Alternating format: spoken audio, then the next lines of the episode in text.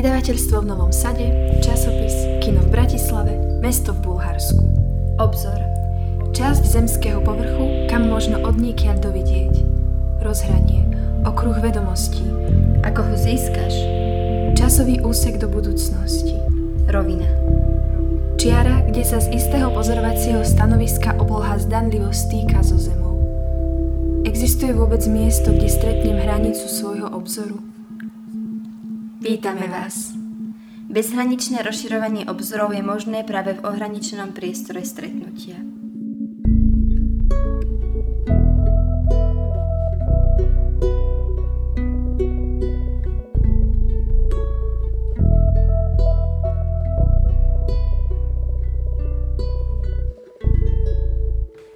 Tak milí poslucháči, vítajte pri počúvaní ďalšej epizódy nášho podcastu Obzor.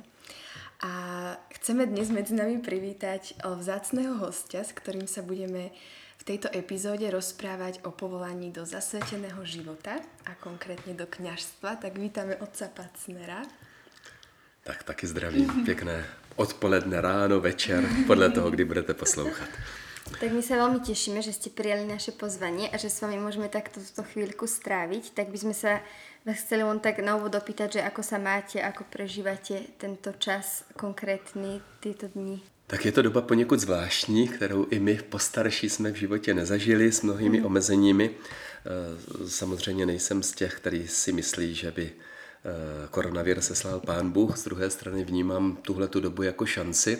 Je to doba určité krize, určitého nároku a taky věřím, že vždycky takovýto čas je nějakým pozváním. No a jak se v něm mám, se spoustou krásného, s věcmi, které jsou taky náročnější, nebudu si hrát na hrdinu, už se těším, až určitá omezení pominou, třeba bych si strašně rád zahrál florbal. a uh, doufám, že už to nebude zase po pár měsících zpátky. A strašně rád bych, aby skutečně i tenhle ten čas jsme nakonec mohli vnímat jako čas milosti, jako čas boží nabídky, jako čas, kdy objevíme něco důležitého a podstatného. Hmm. Máte něco také, co jste už objavil za ten čas? Nějakou milost, něco, co vás to naučilo? Určitě mě to naučilo jednu věc, jak eh, velkým darem jsou takzvané samozřejmé věci. Hmm. A určitě taky jsem si daleko víc uvědomil, že eh, takzvané lidské jistoty jsou strašně vratké, že stačí nevím, jestli se, to, jestli se to může říct, nějaká s prominutím malá svině, aby nám mhm. obrátilo život vzhůru nohama. Mhm. Mhm. Dokonce neviditelná. Ano, ano. Takže. No a uh, ja si myslím, že mnohých aj tak uh, v okruhu spoločenstva Brno Worship, ktorí vás registrujú, pretože myslím si, že mnohí vás aj tak vnímame ako takého pastiera pre nás, uh, že by nás tak zaujímalo, že aká bola taká vaša cesta ku kňažstvu a ak by ste nám to mohli vedieť, možno tak zhrnuli až, až po, po tú cestu do Brna, že ako ste vlastne sa dostali až teraz sem do farnosti svätého Jakuba. Tak to je na trošku delší, ale ne, nebudu se chtět eh, zas příliš eh, rozmlouvat. Mm, jsem z těch, kteří by si v životě nepředstavili, že budou knězem. Asi eh, nejvíc jsem to pocitoval, když jsem šel na nějaké setkání ze spolužáky z Gimpla. V době, kdy jsem byl vojenským kaplanem, tak jsem si říkal, no kdyby mě někdo na gymnáziu řekl, že se stanu knězem, tak se mu vysměju. Kdyby mě někdo řekl, že budu působit v armádě, tak se mu vysměju dvojnásobně. Takže ty životní cesty jsou někdy zcela jiné, než člověk očekává. Já jsem skutečně knězem nikdy být nechtěl, už taky mimo jiné, protože pocházím z rodiny, kde za vztah rodičů můžu jenom děkovat, za krásný příklad manželství, takže mým ideálem taky bylo mít prostě nějaký zajímavý povolání, mít dobrou rodinu a když jsem začal studovat odbornou matematiku v Brně, tak najednou přišlo jakési vnitřní oslovení, kdy jsem začal cítit, že mám být knězem. Strašně jsem se tomu bránil, Mimo jiné, protože to bylo v době, kdy jsem si říkal, že už bych se o nějakou tu holku mohl pokusit.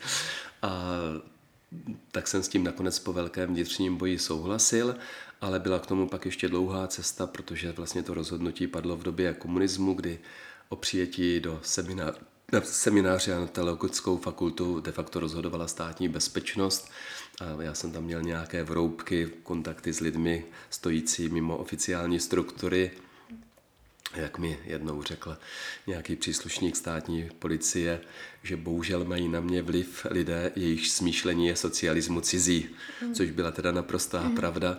Takže jsem čtyři roky čekal, dva roky jsem byl na vojně a dva roky jsem dělal v jedné z brněnských nemocnic sanitáře. Byla to velice dobrá příprava pro život. Mm. Během té doby jsem měl různé otazníky, ale nějakým způsobem to rozhodnutí ve mně bylo.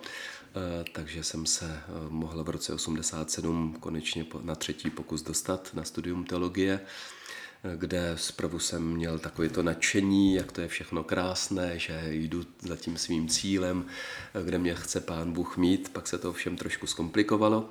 Ve třetím ročníku jsem mm, prožil změnu režimu na jednou svobodu, Díky znalosti Němčiny, Němčiny jsem se potom mohl dostat na rok studijně do Rakouska, což byla strašně zajímavá zkušenost s církví ve svobodném světě, s mnohými možnostmi, taky s otázkami, s kterými jsem do té doby vůbec konfrontován nebyl. Když jsem se pak vrátil do Olomouce, tak jsem začal stále mít víc mít pocit, že jsem tlačen do škatulek důstojného pána, do kterých se naprosto nemůžu vejít. Mimo jiné jsem se taky zapojoval hodně do vysokoškolské nějakých aktivit věřících lidí, což bylo něco nového, pro mě nesmírně přitažlivého. Takže ve mně probíhal jakýsi velký boj. Eh, pak jsem se ještě dostal poprvé do Izraele, právě s bývalými kolegy z Rakouska. Eh, cítil jsem v sobě takové velké otazníky, tak jsem si říkal, tak kontakt ze zemí, kde žil pán Ježíš, ten mě hmm. asi určitě nějak pomůže, abych to rozhodnutí eh, učinil naplno. Dopadlo to přesně naopak, protože když jsem se vrátil, tak se ve mně ty otazníky ještě nějak víc prohloubily a pak došlo i k tomu, že jsme se do sebe vzájemně zakoukali s jednou krásnou medičkou.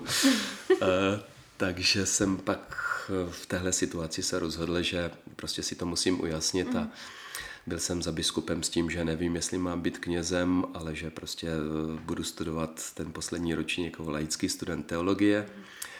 No a takže ve mně byly velké vnitřní boje, eh, kdy nakonec nějakým způsobem jsem v sobě ale cítil, že tím knězem mám být, takže takže jsem se proto rozhodl, netušil jsem, jak to bude bolet, bolelo to hodně, ale každopádně jsem za tu zkušenost eh, strašně krásného vztahu taky vděčný a eh, vzhledem k tomu, že jsem hodně s mladými lidmi, s vysokoškoláky, tak samozřejmě pak, když jsem svědkem těch různých zápasů a různých bolestí ve vztazích, tak přestože už je to pár desítek let, tak to má člověk hodně v sobě.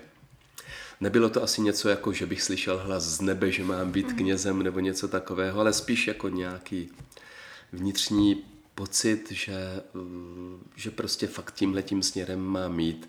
Ale hm, co je taky důležité, že jsem najednou zjistil, že v určitý chvíli musím udělat sám to rozhodnutí a tak jsem ho udělal, přestože ne vždycky je ta cesta jednoduchá, tak toho nelituju. Mm. Ale Spomínali ste aj otázniky, aj bolesti. Mm. Čo možno pre vás teraz momentálne v tejto fáze života znamená byť kňazom? Hmm. Cítím, že je to něco velkého, co mě hmm. převyšuje, že nikdy asi plně nepochopím, jak obrovský je to dar. Hmm. Znamená to pro mě být především snahu být v osobním kontaktu s pánem Ježíšem. Eh, musím se přiznat samozřejmě, že jako nedokonalý člověk, ten kontakt z mé strany není vždycky ideální. Naštěstí je tady ta druhá strana, která teda jako je ve svém vztahu pevná a věrná. To si uvědomuju stále víc, že kdyby tady nebyla boží věrnost, tak člověk nemá šanci obstát. Takže mm, snažím se aspoň trošku, aby ze mě vyzařovala nějaká radost a vděčnost, že je tady Bůh, který prostě tak o nás lidi stojí, že nám daroval svého syna. Zároveň se přiznám, že to není vždycky snadné, Eh, asi čím je člověk starší, tak si uvědomuje, že strašně rád by někam patřil, mm. měl někde zázemí, domov, to jako kněz úplně, úplně nemám. A to bylo také v té vaší předchozí otázce, mm. že jsem byl na několika místech, pak jako jáhen kněz, že jsem byl 13 let v armádě, z níž větší část jsem prožil v Brně ve Starém Lískovci, nebo tam jsem měl zázemí, jinak jsem působil na Univerzitě obrany a zároveň jsem byl hodně zapojen v pastoraci brněnských vysokoškoláků. No a když jsem skončil v armádě, tak se asi tak trošku počítalo, že bych měl zůstat v Brně. Mm-hmm. Trošku humorné je, že když jsem chodil kolem kostela svatého Jakuba, mm. tak jsem si říkal, no tak jsem bych v životě nechtěl, tak tady naštěstí je brněnský děkan, tak tam semka nepřijdu. Aha. A pak, když teda přišla ta otázka, jestli bych byl ochoten jít k Jakubovi, tak řeknu úplně upřímně, že to pro mě byl šok a že jsem se nesmírně rozhodoval a že to rozhodnutí pro mě bylo velice těžké. Mm. Bohu díky teda mimo jiné za slovenskou komunitu, a, ale dvě věci pro mě byly zvlášť těžké.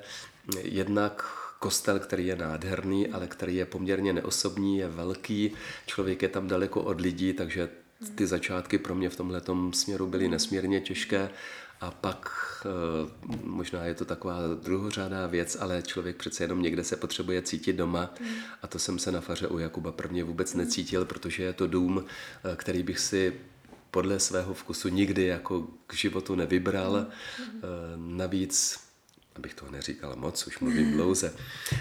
Jsem člověk, který třeba strašně rád sportuje, takže bydlet v centru Brna jsem prostě nikdy nechtěl. Jo, takže ten, ty začátky u Jakuba pro mě byly skutečně hodně, hodně těžké. Jo, kolikrát jsem si říkal, pane Bože, dej mi sílu, abych tady vydržel, ale tak s boží pomocí jako vnímám taky zároveň spoustu krásných věcí, které v téhle farnosti jsou a tak věřím, že je to něco, co, to mělo, co mělo smysl. Mm-hmm. Já bych vám tak ráda povedala, že ta vděčnost a radost vás naozaj vyžaruje, mm-hmm. takže si myslím, že se s těmi výzvami, no, které vás tak stretávají, pasujete dobře a že že aspoň za nás asi môžem povedať, aj myslím, že za veľa iných ľudí, že, že to cítime a mhm. že, že sme za to vďační tiež. A tak ja by som ešte možno rada tak od vás počula, že čo, čo vy tak osobně máte rád na tom být kňazom. Já jsem měl obrovský dar, že jsem se setkal s výbornými knězi, mm. nebo kněžími. E, často pocházeli z těch okruhů ne, okruhů ne úplně i oficiálních, protože na mě měli vliv kněží, kteří byli třeba bez státního souhlasu v minulém režimu takže to je asi hodně ve mně taky, že někdy taková ta moc oficiálnost je pro mě poměrně těžká a že zase mám před očima kněži, kněze, kteří třeba normálně pracovali, kteří nemohli ani mluvit o tom, že jsou kněžími a přitom člověk cítil eh, tam něco strašně silného, že je tam především nějaký osobní vztah ke Kristu.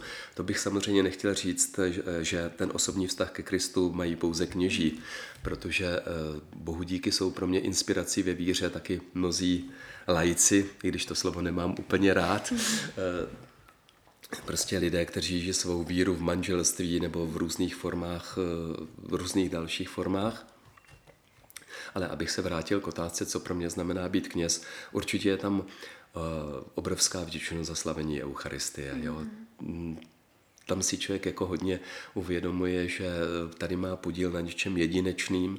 Zároveň je pro mě samozřejmě při slavení hodně Eucharistie hodně důležité společenství, proto možná se dotýkám, jak pro mě byly těžké ty začátky u Jakuba, kde je člověk hodně daleko od lidí jo, a mě bylo vždycky blízky slavit prostě v nějakým kruhu nebo tam, kde jsou lidé skutečně blízko sobě navzájem, kde člověk i nějak tak fyzicky cítí, že eh, tam není jako nějaký ten herec před lidmi, mm-hmm. pardon, že to vyjadřuju takhle, ale kde tu Eucharistii slavíme společně.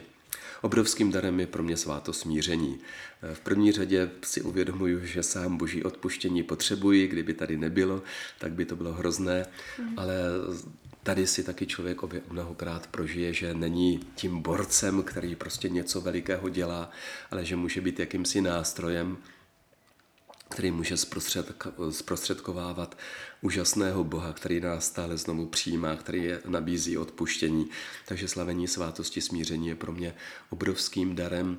Mnohokrát jsem rád, že ty svátosti smíření taky můžu slavit v takovém trošku větším klidu, nejen eh, třeba před bohoslužbami, kde to jde trošku jeden za druhým, ale eh, s nějakým osobním rozhovorem, třeba často i s nějakým duchovním doprovázením. Hmm. No a pak eh, určitě pro mě být knězem taky znamená být na blízko lidem, nenutně jenom v takzvaných zbožných činnostech, ale vůbec v tom, co lidé prožívají a cítit něco z lidského společenství. Eh, v tomhle směru byla pro mě taky strašně zajímavou zkušeností služba v armádě, kde jsem v naprosté většině případů se bavil velice osobně s lidmi, kteří nebyli zapojeni v církvi nebo kteří se vůbec nepovažovali za věřící. A musím říct, že jsem tam taky prožil mnoho nádherných momentů, a kdy jsem si taky říkal, že tam nejsem proto, nebo ani jsem nemohl být jako ten, který tam bude hlásat Krista, bude vyzývat lidi, aby uvěřili, ale zároveň jsem tam chtěl být jako ten, který o Kristu svědčí, hmm. nebo který, prosil jsem o to, aby ze mě vyzařovalo něco z radosti Evangelia, aby ti lidé aspoň mohli vnímat, že být křesťanem je pro mě radostí. Hmm. A to si myslím, že taky patří podstatně k poslání kněze nejen eh, něco říkat nebo učit, eh, ale něco ze sebe vyzařovat vyzařovat. A mm, prosím Pána Boha, aby v jeho síle, v jeho moci to země vyzařovala. Hovorili ste veľa, ako je kňaz často pri ľuďoch a s ľuďmi. Čo ma vedie k takej otázke, že kde vy tak ľudsky potom čerpáte, že možno sa od kniaza často očakáva, že ľuďom pomôže a že je tam naozaj pre tých mm. ľudí, kde potom hľadáte možno tie priateľstva, z ktorých vy môžete čerpať a Jo. Určitě kněz musí čerpat ve vztahu s Bohem. Hmm. To, když tam nebude osobní čas pro Boha, tak to by bylo špatné, ale samozřejmě mm, potřebuje taky ta lidská přátelství. Eh, především jsem děčný za mm, krásná přátelství jako s kněžími. V tomhle směru pro mě byla skutečně nádhernou dobou, doba, kdy jsem měl zázemí ve Starém Liskovci, kde jsme tam byli dva kamarádi na faře, i že jsme se velice jako potkávali a bylo to takové eh, naprosto přirozené zázemí, které bylo mm, pro mě obrovským povzbuzením ale uh, taky potřebuju se setkávat jako s lidmi, s rodinami, eh, mít prostě vztahy, kde cítím, že jsme si blízko a kde taky, a to je pro mě důležité, eh, se nebudou lidé bát mě říct kritické slovo. Jo, protože nebezpečí pro nás kněze někdy je, že když budeme tak trošku na pědestalu, tak si budeme namlouvat, jak jsme dobří, ideální a přitom třeba to bude jenom z toho důvodu, že lidé nám se budou bát říct, že taky to či ono neděláme úplně dobře. V tomhle směru eh, vidím jednu z nevýhod celibátu, eh, kde lidé žijí v manželství, tak se musí neustále ohlížet na druhé. Pokud manželství má být dobrý, tak neustále musím vnímat eh, pocity toho druhého, jak on to vidí. A vím od manželů, že mnohokrát to ti dva, i když se mají rádi, vidí ho přesně naopak, nebo značně odlišně. Takže eh, tohle si myslím, že je taky důležité, jo? aby člověk měl takový zázemí, kde prostě cítí, že to přátelství je tak velké, že může zaznít i kritické mm. slovo. No a jinak jsem taky člověk, který má moc rád uh, pohyb, pohyb, sport, přírodu, kulturu, protože to jsou taky všechno oblasti, kde taky dostávám ta, ta různá přirozená pohlazení a povzbuzení. Mm-hmm. A vy ste už asi veľa aj tých vecí tak menovali, čo sú dôležité napríklad v kniažstve, ale keby sme to ešte chceli tak tento blok, povedzme tomu uzavrieť, že nejak zhrnúť možno pre vás také tri najdôležitejšie veci, ktoré by kňaz mal mať, prostě nějaké tři důležité věci. Určitě otevřenost pro Boha a pro lidi. S tím souvisí druhá skutečnost, čas pro Boha a pro lidi. A možná bych pak eh, řekl, no ta třetí to teďka Možná taky schopnost, eh, schopnost být eh, v dobrém slova smyslu sám. Mm-hmm. Jo. Ono to samozřejmě souvisí s tím časem pro Boha, mm-hmm. jo. ale uh, asi takhle. Mm-hmm. Asi takhle. Mm-hmm. A čo sa týka o, církvy a mm, možno um, kňaz sa často um, z môjho pohľadu je to o, taká v niečom až rutina, hej, že kňaz každý deň slaví Svetu mm. a modlí sa určité predpísané breviárové modlitby, že či v tom niekedy nevidíte taký formalizmus, či to nie je niekedy taká tá obyčajnosť, taká tá rutina, ktorá vie někdy naviesť člověka k také možno vlážnosti? E, tahle otázka je moc dobrá a pravdivá. Mm-hmm. Vím, že už během studií tak nám jeden velice zkušený a skvělý kněz říkal, že bychom se měli modlit, pane, nedej mi zevšednět. Mm. A tohleto nebezpečí tady obrovský je, že člověk jako uvízne ve zbožném provozu, mm. kdy pak začne zbožně fungovat mm. a kdy hrozí, že se může vytratit vztah. Mm. Takže já se přiznám, že Tohle je věc, který se snažím věnovat pozornost. Možná, když jsem byl v armádě, tak to bylo svým způsobem i jednodušší, mm-hmm. že člověk eh, tam měl mnoho takzvaně nesvatých věcí, eh, jo, eh, čili že i bytostně jsem daleko víc vnímal, jak potřebuju ten kontakt s Bohem, slavení Eucharistie a podobně. Teďka, když je takový ten farní provoz, tak eh, jsem si vědomý, že někdy by mohly být tady tyhle, ty, hm, tyhle ty eh, pokušení. Snažím se nějak prožívat stále znovu eh, svou víru právě s tím vědomým rozhodováním pro Boha. Mm-hmm. S tím vědomým rozhodováním pro Boha a třeba taky s tím, vím, že to dělají různí kněží různě, ale já vědomě jsou dny, kdy třeba neslavím Eucharistii. Mm-hmm. Ne z toho důvodu, kdy, že by pro mě neznamenala hodně znamená pro mě strašně moc, ale z druhé strany vím, že někdy by to mohlo být takové to pokušení, jako zase odsloužit myši.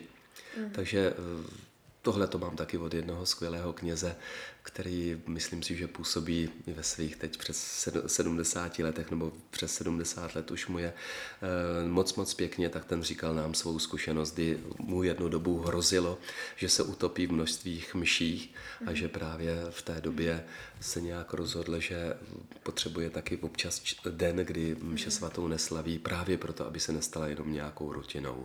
Ale říkám, v tomhle jsme různí, jsou kněži, kterých si nesmírně vážím, kteří řeknou, že pro ně je to za každou cenu důležité každý den slavit mši svatou, ale mm, no, abych tomu zbytečně nerozebíral, ale vím, že jsou kolegové, kteří někde jsou, přijedou v půl desáté večer domů, třeba ve svém volném dni a ještě slaví během čtvrt hodiny Eucharisty, tak takhle to upřímně řečeno nedělám. Mm-hmm. Čiže radšej ísť do toho naozaj so srdcom, ako no. len z nějakého zvyku a taky povinnosti. Jo, vím, že tady tohle je eh, velice různý, velice různý a skutečně tak, jako jsou různé spirituality v církvi, mm. tak si myslím, že i pro nás kněze eh, jako můžou být trošku různé cesty. Jednoznačně souhlasím s tím, jakmile se pro nás stane Eucharistie něčím vedlejším, tak to je problém. Mm. Jo, to je vlastně ta nejintimnější událost, kdy se můžu jedinečným způsobem setkat s Bohem. A z druhé strany prostě vím, že někdy uh, hrozí, uh, že člověk by se tak trochu ztratil množství mší. Uh-huh. A mi, nám tak napadlo, uh, nemáte rád to slovo laici, ale tak nám veriacim, že, ktorí napríklad chodíme na sveté omše, že na každej svetej omši sú tam proste určité veci, ktoré sa vyslovene opakujú, mm. hej, že sú nejaké iné a to je takéto, že čo to oživuje, alebo to kázanie a tak, ale že veľmi veľa vecí tam je v podstate stále rovnakých. A že možno v čom je to dobré, že prečo to takto proste máme, že prečo tá Sveta Omša, neviem, nie je mm, nejaká viac spontánna, alebo že v čom možno vy vidíte to dobro toho, že sa tie veci ako keby opakujú. Samozřejmě jsme různé povahy a nátury zase udělám malou okliku. Eh, stalo se mně kdysi, když jsem působil v Brně v Řečkovicích, že po jedném mše svaté za mnou někdo přišel a říkal, že jako je to hezký, ale že tam mše svatá by měla být taková spontánnější a živější, aby z nás víc eh, tryskala radost, že se setkáváme s Bohem. A o chvilku později přišel někdo, kdo mi eh, vytýkal, že mše svatá by měla být důstojnější a že se při ní až moc usmívám a že by to mělo být vážnější. Takže to jenom jsme samozřejmě různé typy. Eh, já jsem osobně zažil taky hodně takových těch neformálních svatých v malém společenství, kde se mohly dát různé vsuvky, kde určité věci mohly být osobnější. Na druhé straně mám pocit, že eh, že taky člověk, možná i tím, jak stárne, tak cítí, že určité věci jsou strašně dobře, když mají svou stabilitu. Kdybychom měli neustále jako vymýšlet něco nového, tak eh, se hrozím, že se v tom možná utopíme. Mhm. Eh, když jsem byl v Rakousku, tak tam jsem často slyšel větu, že díme se solte neu gestaltet werden, že by měla být nově uspořádána, někdy v tom slova smyslu, že každá mše svatá by měla mít něco neobvyklého, ale měl jsem pocit, že když někdo se na tohleto příliš soustředil, takže pak jako možná šlo víc dopředu, že to my musíme nějak zařídit, aby ta mše byla mm. přitažlivá. Samozřejmě mše mm. má mít svoji krásu, ale nikdy bychom neměli zapomenout, že to centrální neděláme my, mm. ale že to, tam je to úžasné tajemství, eh, ve kterém se nám dává Bůh. A mám dojem, když se jde do, do každého extrému, takže je to škodlivé. Když se jde do nějaké takové zbožné strnulosti, tak to je něco, co člověka pak neoslovuje. Nebo možná někoho, ale obecně lidi moc ne. A když se půjde do nějakého experimentování, aby to vždycky bylo přitažlivé, nové, tak možná se ztratí taky něco z toho obrovského tajemství, protože nakonec fakt vše není o tom, že ji hezky uděláme, ale že je tam to obrovské tajemství Boha, který se nám dává. Mm-hmm. Mm-hmm. A čo možno o, by ste odporúčili nejaký recept pre ľudí, ktorí možno strácajú takú tú iskru o, v celom tom, nechcem povedať prežívaní, ale prostě v životě viery? To je, to je mm, strašně těžké, protože samozřejmě jsme různí. Myslím si, že je strašně důležitá vnitřní poctivost. Pak je potřeba přiznat, že na cestě e, víry, nakonec i na cestě lidských vztahů, jsou období, kdy ten vztah je prostě náročný. Mm-hmm jo, kdy je to prostě těžké. E, patří asi taky k životu, že občas člověk musí jako trochu zatnout zuby. Hmm. Určitě bych teda zval lidi v téhle situaci, aby se nebáli o tom s někým mluvit. Hmm. Aby mohli prostě říct někomu, víš, já pro mě je to teďka těžký, já mám pocit, že dejme tomu vše je pro mě jenom takovým rituálem, který jakoby mi nic neříkal. Hmm. Jo. Další věc je určitě prosit Ducha Svatého. Ale taky možná může být, že člověk má objevit nějakou oblast svého života, kde jakoby Boha trošku moc nebo tolik nepouštěl. Napadá mě třeba právě, že člověk najednou má objevit, že taky se s Bohem může setkávat v přírodě, jo? nebo v kráse světa, nakonec třeba v kráse lidského umění. Jo?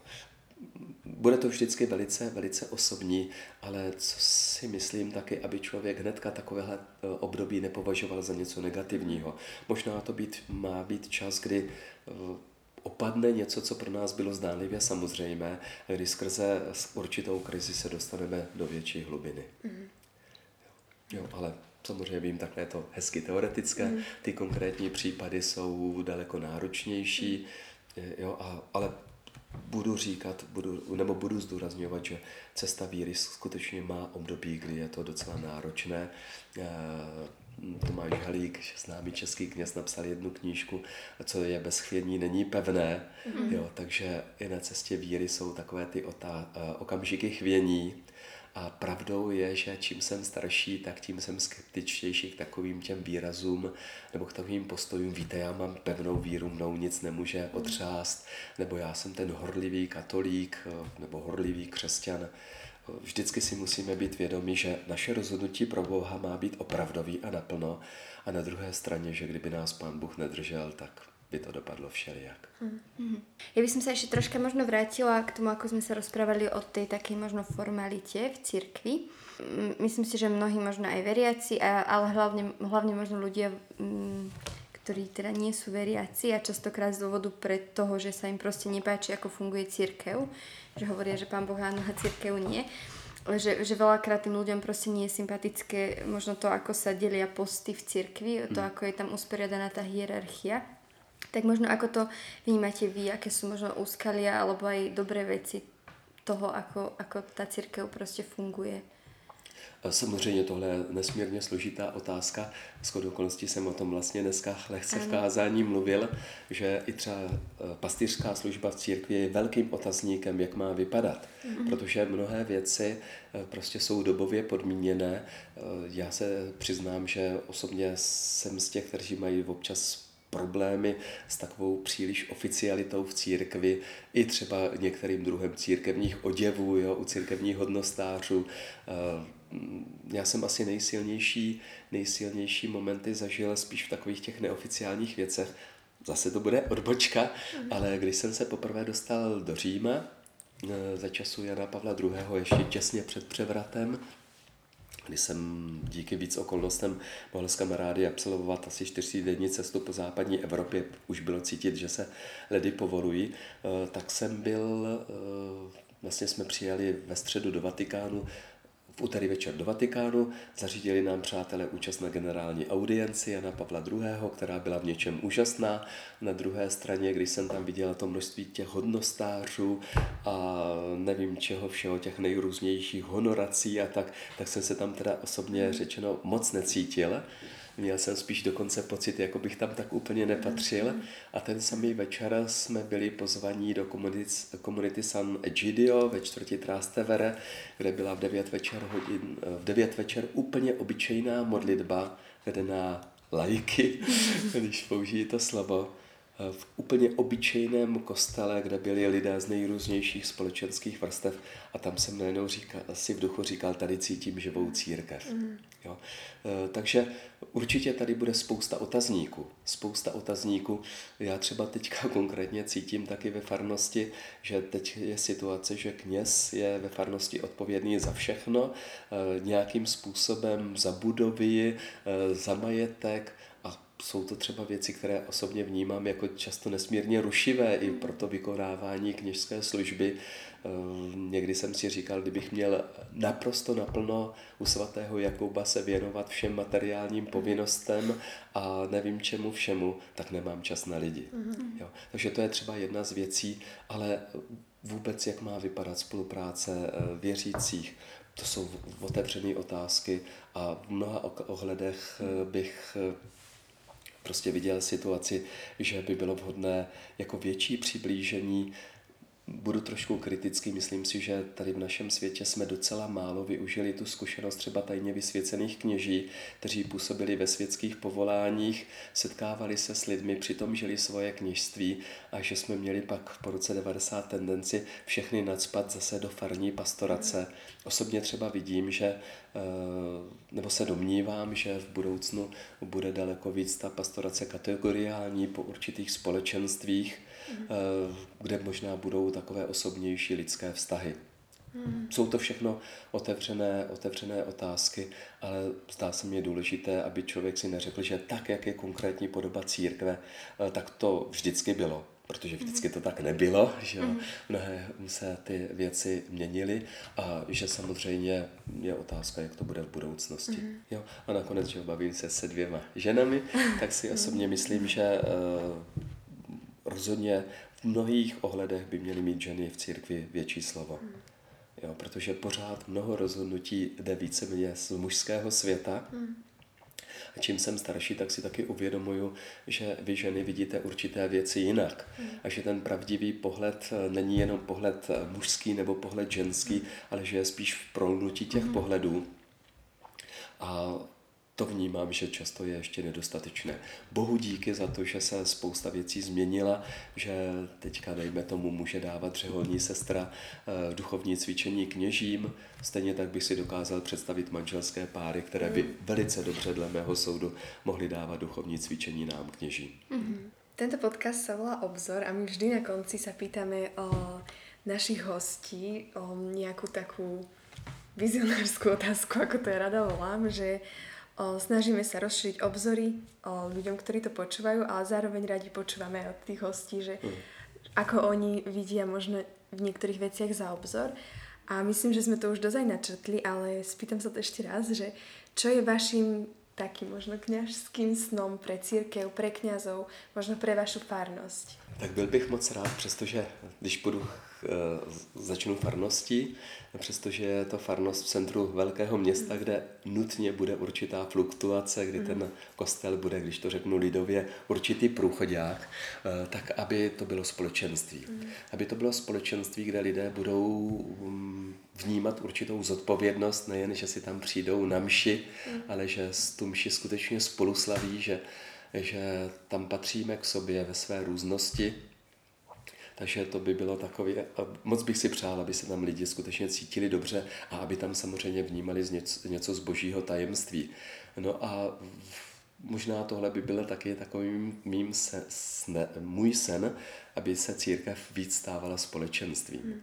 Mm. Jo, aby to nebylo jenom nějaké takové prázdné slovo, ale aby to byla skutečnost. Osobně si taky myslím, že když se podívám za obzor, eh, že eh, pořád máme takový pocit, že v každé vesnici se musí slavit mše svatá a podobně a zvlášť vím, že pro mladé lidi je to často veliký problém, mm. že někdy mají pocit, že jsou tak nějak jako osiřelí, mm. že eh, prostě je tam jenom malé společenství lidí, kde těžko najdou k sobě vrstevníky, mm. tak mám pocit, že spíš budou asi určitá centra, která by měla být skutečně spojena se životem a to je možná taková další věc, abychom prožívali společně nejen bohoslužbu, ale abychom se dokázali potkávat v běžném životě, eh, abychom dokázali společně něco budovat, my věřící. A taky bych pro mě byla taková velká touha, abychom dokázali eh, skutečně nejen slovy, ale konkrétně spolupracovat s křesťany z dalších církví, abychom vnímali, že skutečně patříme k sobě, aby to naše společenství bylo taky otevřeno pro lidi, kteří nutně nejsou křesťané.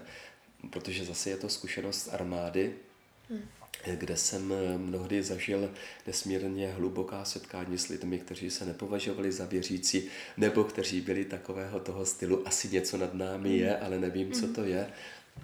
Aby prostě také to prožívání v církvi pomáhalo budování eh, toho normálního lidského společenství.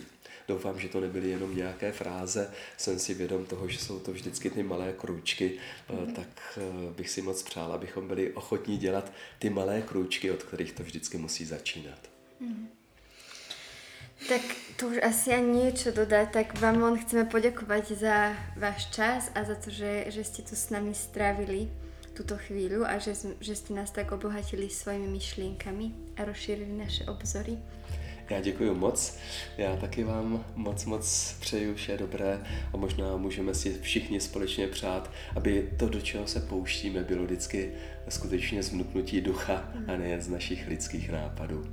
No a protože Bůh je věrný, tak věřím, že přes ty naše lidské omily, někdy prohry, někdy zápasy, tak bude s námi a že moje i vaše služba bude požehnáním. Amen. Tak nech se stane. nech se stane. Děkujeme pěkně. Taky děkuju.